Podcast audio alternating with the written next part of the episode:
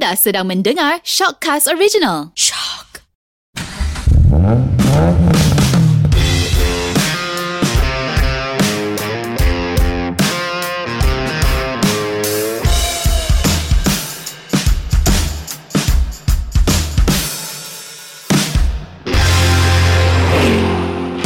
Hello, anda sedang mendengar Sub Gearbox di mana kita borak dan gosip semua perkara otomotif. Anda bersama saya, Eriwan daripada Driver.my. Dan saya Chris Eng dari BehindTheWheel.my. Hai Chris, ah, kali ini episod ke-9 eh. Ah, kami nak jemput sebenarnya pengasas Art of Speed. Kalau anda tahu, ah, Art of Speed ni adalah event yang terbesar, salah satu terbesar di Malaysia, betul tak? Event apa? Ha, yang tu kita Ah. kena tanya pengasas dia lah. So, tetamu jemputan kita pada kali ni adalah Asep. Assalamualaikum Asep. Waalaikumsalam. Everyone sihat? Alhamdulillah. Asyik pun sihat kan? Gini ya. Nak sasar lebih tak boleh. PKP, PKP. Betul betul. So kali ni kita nak bincang sikit macam mana Asep mula-mula dia start dengan Aerospeed ni. Memang sebenarnya saya pun tak pernah miss tau event dia. Hmm. Start daripada Publica dulu. Sekarang saya difahamkan dah masuk tahun ke-10. Hmm. Dah lama. Itu lah Hmm, dalam saya ikut Ada Speed uh, semenjak Ada Speed ada dalam uh, Cita Mall. ah. Ah. Kapak besar Cita Mall. So- oh. So kita orang start 2012. Ah, Betul lah everyone cakap patutnya tahun ni our 10th anniversary. Tahun uh, last year kita orang terpaksa cancel. Ah. So we'll see lah. Okey, Hmm. sebelum tu Ah, ah. ramai juga yang nak tahu Ha. siapa Asep ni sebenarnya. Alamak. Yalah kadang-kadang orang tahu Aerospeed, orang Hmm. tahu Asep tetapi orang tak mungkin tak tahu dari mana Asep datang sebenarnya. Tiba-tiba muncul. tak Okay. ada. So boleh Asep terang sikit biar data background Asep sebenarnya. Okay, saya ni dah 47 tahun. Wow. Berasal daripada Kuala Lumpur. Aha. uh, membesar di Petaling Jaya. So background saya lebih ke event. Saya start career saya dengan event. Oh, okay. Uh, I think that was back in 1998 kot. So banyak buat corporate event Mhm. uh, untuk lepas tu apa government lah untuk private sector buat promo dekat KLCC, convention semua tu lah. oh, Lepas tu okay. uh, in 2007 tu saya macam crossroad sikit lah macam dah bosan buat event kan. dah, dah, dah 10 tahun kot buat event. Aha. So saya buka kedai makan. Kedai makan ni konsep dia macam diner lah, American Hmm. diner. Ada retail, ada makanan uh, like burger and all that lah. Oh. So datangnya konsep tu pun sebab minat saya. Oh, okay. Uh, minat saya motor Harley, American car ni and and by that time saya dah ada lah Harley dengan American car oh, biji. okay. Aha. Masa main motor tu saya tak ada selam sangat pasal custom-custom ni. Mhm. Mm-hmm. Adalah sikit-sikit. Tapi masa saya dapat kereta saya tu, Impala tu, Wow. uh, itu yang saya betul-betul selam pasal custom culture ni lah. oh, okay. Sebab uh, dia punya art, dia punya dia punya lowbrow art, dia punya customization. Sebab kereta ni I think cerita dia lagi panjang daripada motor. Oh. Uh, kalau macam cerita pasal custom bike ni mungkin eh, 70s, 60s, Hell Mhm. Angel mula kan. And then dia macam lebih ke situ lah MC culture lah kan. Aha. Tapi kereta ni lebih ada art dia, ada, started earlier, ada Ed Roth lah, ada Von Dutch lah, ada macam-macam influence art in terms of car Betul. lah. So uh, then buka kedai tu and then I realise that orang Malaysia ni tak tak faham apa yang kita jual tau.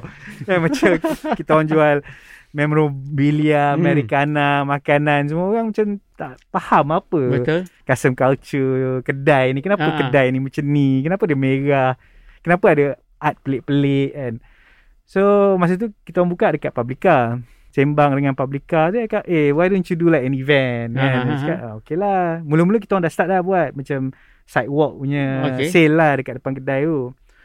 Lepas tu cakap, ah yelah mungkin kita kena introduce orang juga culture ni. Mhm. So Publica dia ada art gallery, Ah, lepas tu ada area kat luar, ah. depan pentas tu kan. So kita buat kat situ. Pada masa tu event banyak lebih ke gathering. Betul. So kita nak ubah benda tu and adakan content. So Ah. art gallery tu kita isikan dengan artis lokal, artis luar negara, Mhm. uh, our friends lah basically daripada Thailand, daripada Indonesia. Betul. And then disebabkan aku nak content tu, Aha. kita orang ship kereta dengan motor lah daripada Ah, overseas. betul. Nah, Hmm. first time daripada Bangkok, kereta dan motor is the Kikas chopper daripada Jakarta lah. So kita orang bawa tu And then uh, Oh kereta tu tak lepas Sangkut kat custom So Horror tu eh. Ah, yang horror tu lah, yang tahun 2013 tu ada. Ah, Ah, ah. tapi 2012 tak lepas. So, ah kita buat tu and then I guess sebab saya dah main kereta dah. Mhm. Kereta saya baru main masa tu tapi motor saya dah ada dah dah main lama Ah, dah. ah, ah. So ramai yang datang Geng-geng Singapore datang lah Apalah Lepas tu my wife got an email uh, Daripada Japan The guy introduced himself as Steve Okay. Lepas tu dia cakap uh, ah, By the way I'm from Moon Eyes So masa Wow. my wife cakap tu Wow. I cakap Weh macam mana Mamat ni boleh tahu pasal kita Kita promote word of mouth je ke kan Dan local eh kan. Ah, local lah. Lepas tu dia datang. Dia datang and then serious I think this is the first time yang Moon Eyes daripada Japan tu datang Mhm. mm-hmm. Southeast Asia untuk a show like this lah. Oh, okay. Uh, kita orang pun tak reference dia orang sangat. Kita orang masa tu reference ke US lah. Masa tu pula banyak ke KK kan. Ha. Uh, Moon Eyes ni. KK. So aku pun tak I know about Moon Eyes but not deep lah. Betul. Until later lah. Until later then I really found out how influential they really are in the Mhm. hot rock world. So masa datang tu and then orang ramai. So I realised that yeah maybe there are fans. And then the motorcycle culture tu yang best tu. Dia punya vibe dia lain. Ah, betul. Ha, dia car culture ni lain sikit. Car culture dia lebih hype, hype beast sikit. Dia santai Ni sikit. Dia motorsik- lebih kok berkelompok kan. Motosikal lebih Motosikal kepada lain. Dia bro- brotherhood, brotherhood. Ah, dia so so that marriage of scene tu as an event it works. Sebab dia ada content Mhm. kan. Orang boleh tengok barang, boleh beli Mhm. barang. Then dia orang boleh tengok benda-benda baru. And then I guess Publica was a good choice for a first venue. Mhm. Sebab ada awet-awet hot. No, awet Frank, hot. ah, frankly Main kita orang tak pernah tak pernah bayar promoter lah. Okay. Ah, because yalah my wife kan. Ah. so umbrella girl and all that memang tak ada lah kan. And aku pun jenis tak suka yang jenis pervert ambil gambar ni. Oh, okay. Kan. Ah, but by picking the location, by curating the content, dia jadi attractive untuk all sorts of people Mhm. datang. And when you datang pun you feel like hopefully you feel welcome, you feel part of the community. But at the same time kau rasa macam kena ada benchmark lah. Mhm. Ha, kalau aku dressing macam ni tahun ni, tahun depan aku nak kena dressing up sikit. Hmm, betul betul. betul betul. so, yalah social engineering sikit lah Ha. kan.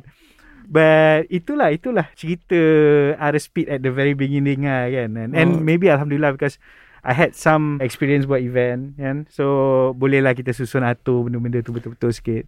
Yalah I guess it's right time. Maybe for the shop tu right not the right time lah sebab ramai orang cakap we were too ahead of our time. Oh. Ha, macam that time burger culture semua belum start lagi kat Malaysia. Betul. Masih Hmm. terlalu Ah, awal time tu. Terlalu awal. The concept was good but it was too early. Ha, tapi Ha. saya mungkin aku sendiri pun nak tahu Hmm. apa maksud dia art of speed tu sebenarnya. kan? Macam memanglah Hmm. seni dalam kelajuan dalam ha. dalam translate dalam bahasa Ha, Melayu kan. ha. Tapi dalam uh, maksud Asep sendiri macam mana tu? It's itulah I have a love for speed, you know. Mhm. I have a love for art. So combine je. Then kita orang Google lah. Eh ada orang pakai nama ni. Oh ada lah satu event dekat US mana kecil Mhm. kecilnya lah je. Oh, boleh lah kot kan. Dia kita orang pun tak nak konflik dengan orang kan. Betul. So yalah that's that's the rationale. I, I think kalau kau tengok kat US eh uh, drag car ke Mhm. race car ke NASCAR ke apa car lah eh. Kereta dia lawa. Betul. Dia punya livery, dia punya design. Kau tengok F1 sekarang pun.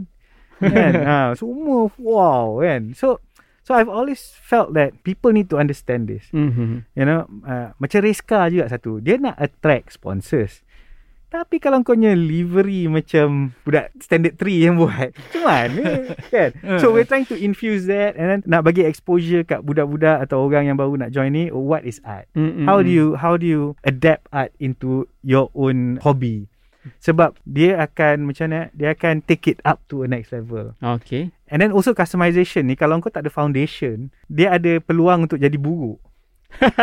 you know, if you don't understand silhouettes, you don't understand proportion, Uh-huh. the basis of art lah. Oh. Ah, aku bukannya artis pun, Betul, betul. tapi faham. Kita boleh kita tengok, tengok lah. nampak kan. Ah, so Ada ada pun sikit sikit asas dia. ah, Asas kesenian Hmm. dalam uh, untuk modifikasi kereta eh. That's why kita bawa kereta daripada daripada Japan, bawa semua ni, bawa custom kan. And then, macam motor pun, kita orang bawa dua jenis motor. Satu is macam a motor yang represent a culture. Macam Mhm. okay, Luck MC. Motor dia tak berapa show bike. Tapi dia ada distinct style. Orang tengok motor tu dia kata, oh ini lah MC buat ni. Ah, okay. Ah, macam Brad style lah. Orang tengok, oh ni Brad style buat ni. And then another bike will bring a full on show bike. So Oh. orang faham, oh okay, you know. And then kita tak sisihkan lah. We're not Hmm. so much of custom show. Macam, oh kau kena buat apa, kau kena buat karya agung. And that's the only way for you to enter. It's not that. And what we're trying to propagate is style. Okay. Faham? Tu Faham, lah. So actually sebenarnya macam oral speed ni kadang-kadang kalau saya pergi sendiri pun ada macam tak pernah tengok apa tu bread apa semua tu kan Ah. yang setengah-setengah custom macam apa custom ni at Hmm. least bila dah orang terang oh dah tahu konsep dia macam ni macam Hmm. ni macam ni actually culture kat Malaysia ni agak tidak terdedah betul tak Betul. Dia dia tak ada depth. Dia Hmm. kurang depth. Sekarang ni different lah. Budak-budak dia dia deep sikit. Hmm. Dia satu Jepun ni terror ni. Dia main apa pun dia deep. Hmm. That's why dia boleh ambil Slogin which is not their Mhm. culture. Dia ambil daripada US. Tapi benda tu dekat Jepun lagi mahal daripada US. Betul. yeah, sebab dia dive into it. Dia buat better than the original.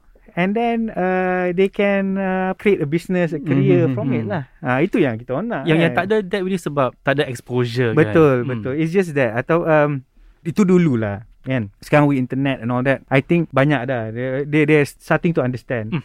You know, as long as dia jangan macam uh, setakat tengok gambar je lah. Ah. Uh, dia bahaya dia tu is like, oh aku tengok gambar, aku nak buat motor aku macam gambar ni. Sometimes macam dia tak copy jadi. paste je lah Ha, dia dia copy paste satu hal, tapi kadang-kadang frame tu sendiri tak sesuai untuk dia buat yang dia nak buat. Mhm, Hmm. mhm. Ha, yalah kan dia dia tak dia tak understand lagi. Sebab kalau ikutkan kalau macam konsep motosikal cafe racer kan memang ada dekat Malaysia ni tapi bila Arrow Speed tahun bila yang Sep yang cafe racer start ni beberapa tahun lepas kan Aha. bila wujudnya motor konsep cafe racer dekat Arrow Speed ni dah bersepah motosikal dekat luar dia yang ikut konsep Ha. cafe racer betul tak lepas tu yang macam Honda 70 yang tayar besar tu Oh, GTB, geng Ah. tayar besar. ha, lepas tu tiba-tiba barulah meletup balik ha, saya Hmm. rasa platform Arrow Speed ni memang tempat platform orang mencetus idea-idea baru betul tak Setuju, setuju. I think it's a kita platform. Mm-mm. Kita tak nak jadi macam uh, oh kita pun builder, kita Hmm. pun customizer. We don't want to be like that lah. Adalah kita buat juga to set the uh, macam a certain style ke apa ke. Tapi we make it cheap enough uh, as a platform yang budak-budak semua boleh join. Hmm. Kan tak kira lah kau KL ke, kau Kelantan ke, kau Terengganu ke, kau Melaka ke. Dia tak mahal lah. Ha, Hmm, sebab hmm, kita hmm. orang treat peserta kita as kita punya VIP dan juga kita punya content. Kan? So Ha. kalau yang Speed tu macam mana setiap tahun membuat pilihan konsep-konsep tu? Ke konsep yang sama setiap tahun sebenarnya? Dia kadang-kadang kita tengok kita research lah macam Mhm. kadang-kadang oh tahun ni uh, 75 years Mhm. uh, Beetle ke apa. Ha, then that will be our core. Oh, Okay. Our core ni lah 100 years or whatever, 50 years or whatever. Yang lain tu tengoklah apa yang tengah trending overseas. Hmm. apa trend-trend baru kan. Uh, benda-benda ni yang uh, selalunya macam tu lah tema dia. Tapi kita loose je tema dia. Cuma usually what we do is kita ada so-called an island lah. Idea ni kita orang cedok daripada Moon Ice lah dekat Jepun. saya, saya, saya cakap dekat Shige, cakap Shige, I've never done indoor event so I'm gonna steal your idea. Dia cakap okay go ahead. Cik, walaupun cedok tapi buat lebih baik, betul tak? tak juga, kita cedok. Gila kau event dah 30 tahun kau nak buat lagi can- lagi bagus tak boleh. Sah. Dia dah leapfrog terlalu depan. Asalkan Moon Ice ada bagi support sikit Ah. kan. Ah, eh. Tak, ada bagi tanya. dorongan untuk buat event yang bagus Ha, kan. dia, Okey dia kena lah. tanya kan Hmm. Tanya So so kita orang buat macam island So uh, kalau kau cakap yang special showcase Mhm, yang uh, tema tahun tu ah kita buat lah macam best of British ke. Aha. Then kita buat lah decor sikit. Ah macam tu lah lebih kurang. So, oh, normally kalau macam orang nampak event Arrow ni sukses, Hmm. ramai puluh-puluh ribu sehingga Hmm. hampir dekat 100 ribu pun ada kan. hmm. Ha, tapi kita tak tahu tau apa beban yang di sebalik tu. Contohnya nak dapat, susah dapat kereta ke macam mana. Boleh Ha. kongsi tak yang benda tu Zab sebenarnya? Ah selalunya cost lah. Macam mana eh? kita nak bayar kan. Ha. Itu je lah yang I think if you have money you can do anything you want. And Alhamdulillah kalau bab kereta motor ni adalah challenges dia juga. Tapi sebab banyak support daripada community, kita Mhm. orang pun uh, okay lah kan. Mhm. Selalunya dia oversubscribe lah. Kadang-kadang ada isu sikit motor ke apa ke macam susah nak dapat. Tapi Alhamdulillah so far okay lah. Cuma kadang-kadang tu is a fine balance. Sebab ada kadang-kadang owner kereta atau apa, dia ada kereta rare. Tapi dia macam tak nak join, nak kita jemput lah, nak kena ada tow truck lah apa.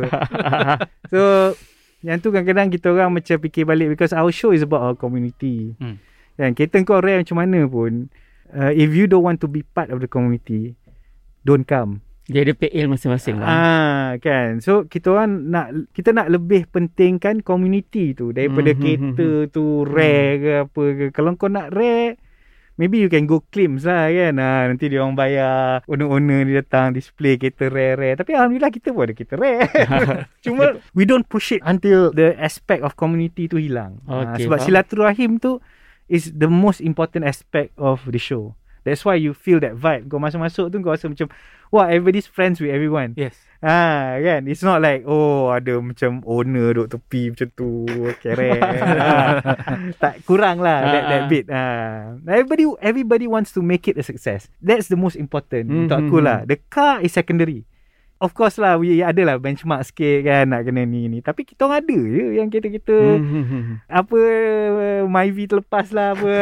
Eh, Bukan terlepas pun Tapi Why not? Kan masuk je lah kan Hmm, betul. Janji owner dia tu Best kan ah. Owner dia tu mesra alam. Ha, kita orang tak nak yang jenis tu lah. Macam, oh nanti eh, my driver will send the car lah. Apa lah. Aduh, penat tu kan. Eh, tak nak macam tu. kan, ha, kita orang nak, sebab aku tengok kat Japan. This is one reason why dekat Japan tu, event besar macam Moon Ice tu lah. Eh. Mhm. Dua kali ganda hall RSP tu. Event dia sehari je. From 8am until 5pm. Apa? Ha. Tapi crowd Sebab- dia pelik lah. Pelik lah. Tapi the thing is, the is the owner sukam. Takkan Hmm. kau nak suruh owner bawa kereta datang, lepak overnight, blah, blah, blah. Betul. Kita je yang push it that far sampai dua hari kan. We're trying to build a community lah. Because the scene can only have legs, can only sustain itself kalau community tu participate. Kalau community tu tak participate, dia akan trend lah. Aku tak nak benda ni trend. Hmm. I I don't want it to be like a fashion thing, you know, come and go kan. Mhm, Aku nak benda ni Sustain eh. Ah, sustain kan. Everybody grows old together kan. Nanti we look back 20 years from now cakap wallah wah. Tapi dah 10 tahun, I, I think Asep dah berjaya dalam aspek itulah. Alhamdulillah lah. Kuat lah. Yang okay. Yang ni mungkin benda yang paling stres buat event ni. Sebab Ha. sebab pernah tengok satu post tau. Tiba-tiba ada orang jual baju merchandise dekat luar Ah. event. Padahal macam, wih, cepat benar dia buat Ya. benda tu kan. So, itu apa salah? Mungkin boleh kongsi stres-stres yang lain tak? itu tak stres sangat sebenarnya. itu itu budak-budak askar akan pergilah kan. Okay.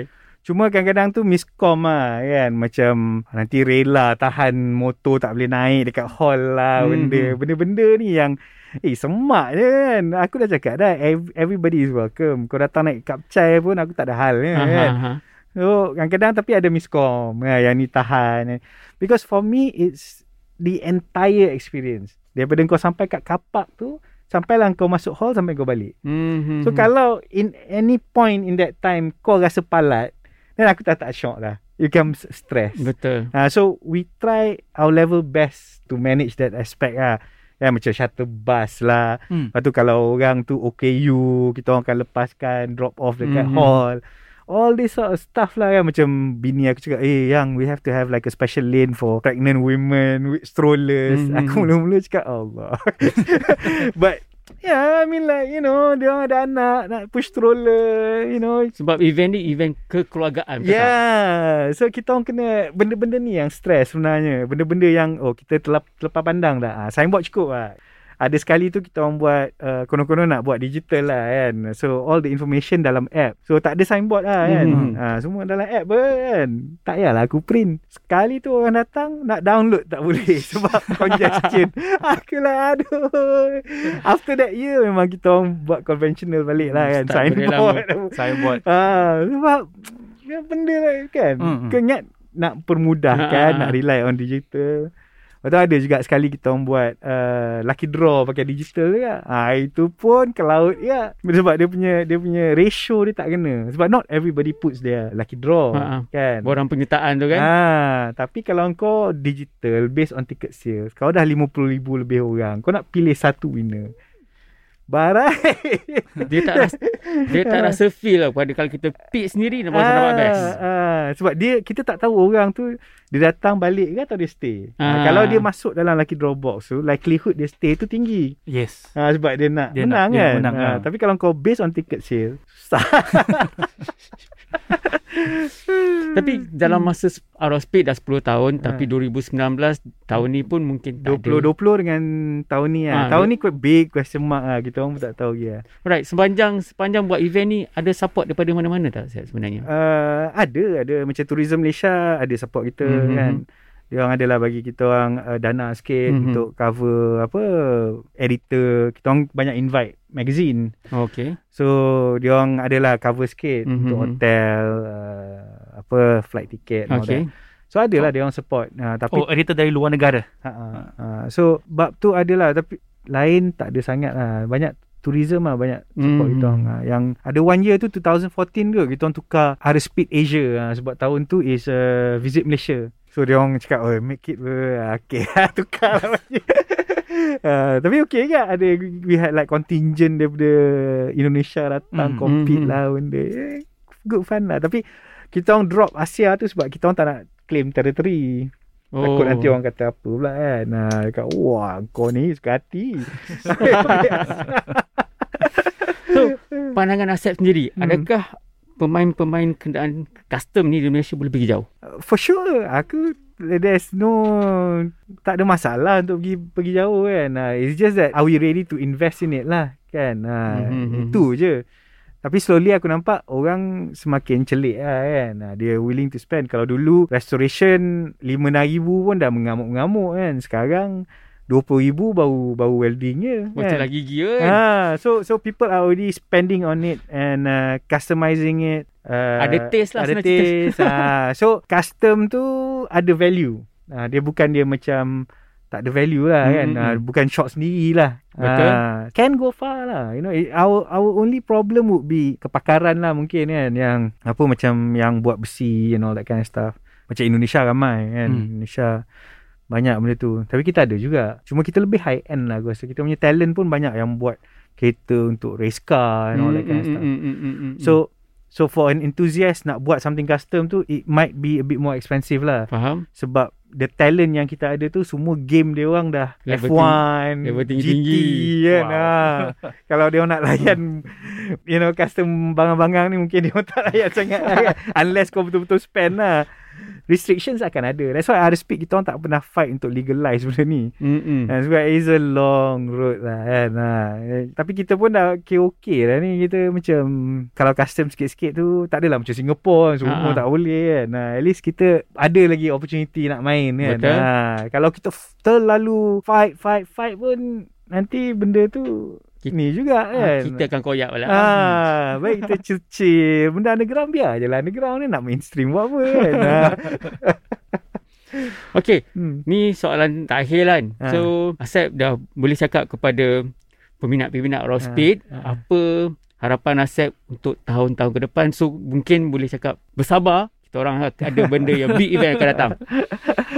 I think um, my mentor yang coined it perfectly lah. Dia cakap uh, don't stop, don't give up, keep doing it. Mm-hmm. Uh, korang yang main ni jangan stop lah kan. Mhm. Uh, just kalau sekarang ni downtime just chill lah kan. Tapi don't let the fire die lah kan. Sebab nak ignite balik fire tu susah. Susah. Betul. Kan? Hmm. So I, and I understand semua orang tengah like tepu and all that kan. Tapi downtime ni mungkin anda boleh pakai time ni untuk selam lah. Selam deeper benda yang korang minat tu. Yalah, ada speed will be back kan. Uh, Kita, kita still boleh sustain kan. Hmm. Kita orang still ada cash reserve sikit. Ah, Ah, tu. so tunggu time lah ni nak buang duit tu. so so korang sabar lah kan. Time kita, akan start balik mungkin kita orang buat kabut sale kecil-kecil Mhm. dulu. At least kita ada point untuk kita lepak-lepak kan. Ha, macam itu hari Hmm. kita orang buat kat Subanjaya. tu pun Betul. Ramai kat orang datang. So kita orang can start kecil and then slowly we will Susah nak kata kan. Ha, kalau keadaan sekarang kan. Ha, kalau KJ ikutkan KJ macam by third, end of third quarter ni dah macam okay kan. Ya, Tapi aku, aku pun tak tahu lah kan. We all try lah. Coming up soon will be uh, Hot Wheels Legends Tour lah. Uh, yang tu virtual edition lah yang macam tahun lepas kita orang buat kan. Mhm, mhm. Tapi tahun lepas kena buat video. Tahun ni dia ambil gambar je. So senang sikit lah orang nak participate. So Hot Wheels Legends Tour will be back kat Malaysia. Mhm. Uh, and then obviously our kabut tu once things okay kita buat kabut. Then itulah kalau everything okay then kita hentam lah kan year end ni kita buat satu lah ada speed sebab aku try nak dapatkan juga lah sebab 10th anniversary Betul. kan. Hmm. Ha, Jangan terlepas peluang kan. Itu lah kan. Anniversary kan dia once in, once, ya. once in 10 years kan. Ah, once in a decade tu. Hmm. Bukannya kau boleh petik Ah, kan. betul. Ha, so Okey, untuk anda di luar sana, korang bersabar sebab Aerospeed ni takkan pupus sebenarnya. Diorang tunggu masa yang sesuai untuk jadi boom balik. Ha, okay. InsyaAllah. So sampai di sini saja Seb. Uh, so terima kasih kerana sudi datang pada hari ini kerana sembang pasal Aerospeed ni actually Aerospeed ni memang sebati dengan jiwa-jiwa orang-orang main custom ni. Ya. Saya lebih gemar pergi sana untuk beli Hot Wheel. Saya ke sana untuk tengok art. tengok berapa cantik berapa, ataupun berapa uh, macam mana orang customize uh, motosikal dengan dengan kereta. Okey. Siapa penggemar Aerospeed, siapa penggemar, penggemar Hot Wheel, sabar. Terima kasih Asep. Jumpa lagi. Saya Eriwan daripada Deba.my. Dan saya Chris Ng dari BehindTheView.my. Terima kasih Asep. Sama-sama. See you guys. Assalamualaikum. See you.